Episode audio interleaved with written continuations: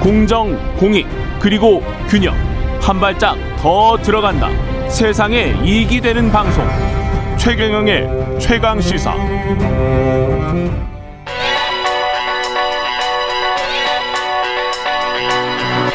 최강 시사. 김수민의 눈. 네, 김수민의 눈 시작합니다. 김수민 평론가 나와 있습니다. 안녕하십니까? 안녕하세요. 예. 이번 주 뭐, 어, 김경수 경남도지사 대법원 판결 있었고요. 댓글 공작과 관련해서 지금 준비해 오신 거죠? 아이템? 예. 네, 댓글 공작 2012년 대선 때도 있었고, 음. 어, 이번에 나타난 거 하고 같이 좀 묶어가지고 한국 정치의 문제 좀 진단을 음. 해보겠습니다. 2012년 국정원 음, 댓글 공작. 그건 어떤 거였나요? 그때는 이제 국정원이 음. 뭐 직접적으로 그 요원이 댓글을 달면서 그렇게 문제가 됐던 것이고 예. 이번에 드루킹 사건은 이제 민간에서 달았다라고 좀 차이가 있다고 볼 수 있는데 음.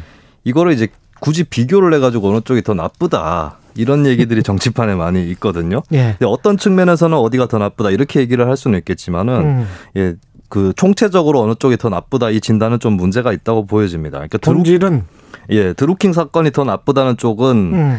어, 정치적 중립을 지켜야 되는 국가기관의 일탈에 대해서 좀 소홀하게 볼 수 있는 그런 부분이 있고 또 네. 인터넷 네. 댓글 양이 많았다고 하는데 그게 여론 조작 수준을 주요하게 결정한다고 보기는 어렵다라고 하는 단점이 있는 것이고 국정원 사건이 더 나쁘다라고 하는 쪽은 음. 사실 이제 현대 사회 같은 경우 민주화가 되면서 국가 범죄는 줄어들었는데 예. 이 민간 권력의 문제라든지 시장의 문제라든지 이런 것들이 또 돌출되는 것이기 때문에 음. 좀 안이한 인식이다라고 볼 수 있다. 예. 그러니까 우리가 이제 기업이 뇌물 받아서 정권 비자 금 챙기는 게 더 나쁘냐, 뭐 라임 옵티머스처럼 민간의 사기로 서민들 돈 틀어간 게 더 나쁘냐, 이거 굳이 답할 이유가 없는 질문이 아니겠습니까? 그런 것처럼 어느 쪽이 더 나쁘다 이렇게 얘기하는 것은 좀 바람직하지 않겠습니다.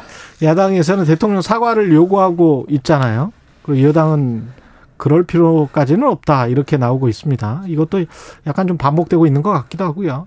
네, 저는 한국 정치에서 도의적 사과가 실종되고 있다 음. 이런 것이 좀 강하게 느껴지는데 예. 과거에 박근혜 전 대통령도 본인이 뭐 관여를 했다거나 또 그것 때문에 대통령 선거에서 이긴 건 아니다 이런 이유로 사죄하지 않는 예, 그런 음. 현상이 있었는데 사실 그때 정부 기관이 저지른 잘못이고 당시에 박근혜 후보가 여당 후보였다는 것이죠. 음. 도의적 사과는 당연히 필요하다 최소한 그렇게 예. 볼수 있고 이번에도 문재인 대통령 도 마찬가지로 뭐 드루킹 댓글에 관여를 했다거나 이런 증거는 없는데 어 근데 이제 매크로 가동 이전에도 드루킹이라는 사람이 논객으로서 활동을 했고 사실 그 음. 그 글들을 봐도 민주당 인사들한테도 어, 허위로 어떤 악의적인 중상을 네. 모략을 하는 이런 것들도 있었다면은 그 김경수 지사와의 만남 이런 것들이 좀 어, 도의적으로 사과를 했어야 되는 부분이겠죠. 근데 그게 여전히 안 되고 있다라고 하는 공통점이 있는 것 같습니다. 아까 권은희 의원하고도 전화 연결했었는데 이게 이제 네. 선거에 영향을 진짜 미쳤느냐?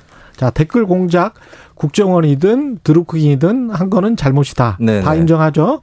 근데 이게 선거에 영향을 네. 미쳤느냐? 이거는 또 미디어 효과 이론이기 때문에 네. 예. 근데 권은희 의원은 미쳤을 것이다. 네네. 네. 예. 이렇게 이제 당연히 이야기를 하는 것이고.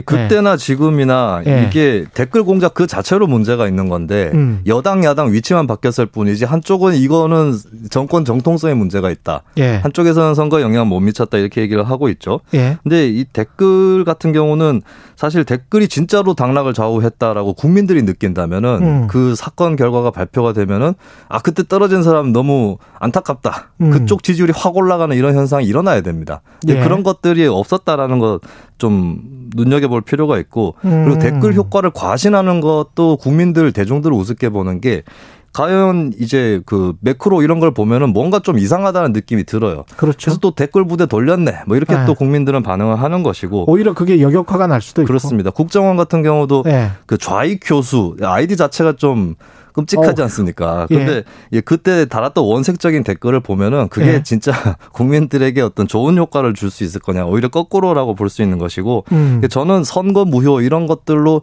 비약을 시키기보다는 댓글 공작 그 자체만 놓고 봐도 음. 비판할 음. 거리는 충분히 많이 있다.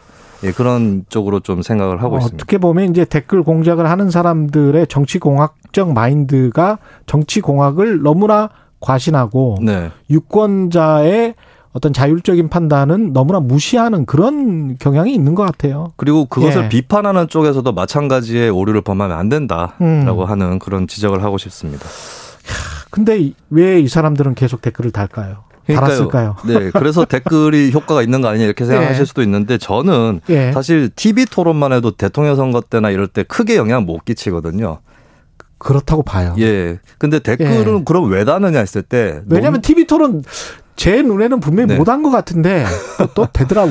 이게 보는 사람이 답이 어느 정도 정해져 있는 상태라는 예. 거죠. 그렇죠. 근데 그러면 왜 댓글 공작 이런 걸 하느냐 했을 때 저는 이거를 하는 사람들이 선거 끝나고 우리가 이거 해가지고 노력했고 음. 이겼다 이런 논공 행상이나 전리품 아. 목적으로 한 것이 크다. 어떻게 보면 또 관료주의네 네. 그 안에 그렇죠. 예 네, 그런 것들이 굉장히 크다고 볼 수 있고 예. 결국에 이게 정치가 평소에 공부 안 하고 시험 때 부정행위하는 것처럼 음. 평소에 해놓은 게 없으니까 선거 때 이런 공작들이 나오는 거다. 이게 저는 핵심 근본적인 문제라고 봅니다. 평소에 잘하자. 평소에 뭘 잘해야 될까요? 그러면 저는 단적으로 봐도 이 거리에서의 정당 정치 이런 것들 실종돼 있다. 그렇습니다. 네, 뭐 서명 운동 받으러 나오고 또 풀뿌리 조직으로 나와서 김영삼 때는 그런 거 많았는데. 네, 그쵸? 또 시민들 직접 네. 만나고 이런 것들이 상당히 많이 줄었거든요. 예. 이러다 보니까 사실 온라인 댓글만 봐도 끼리끼리 어떤 확증 편향만 심각해지는 음. 이런 것들이 단적 적으로 드러나고 있거든요.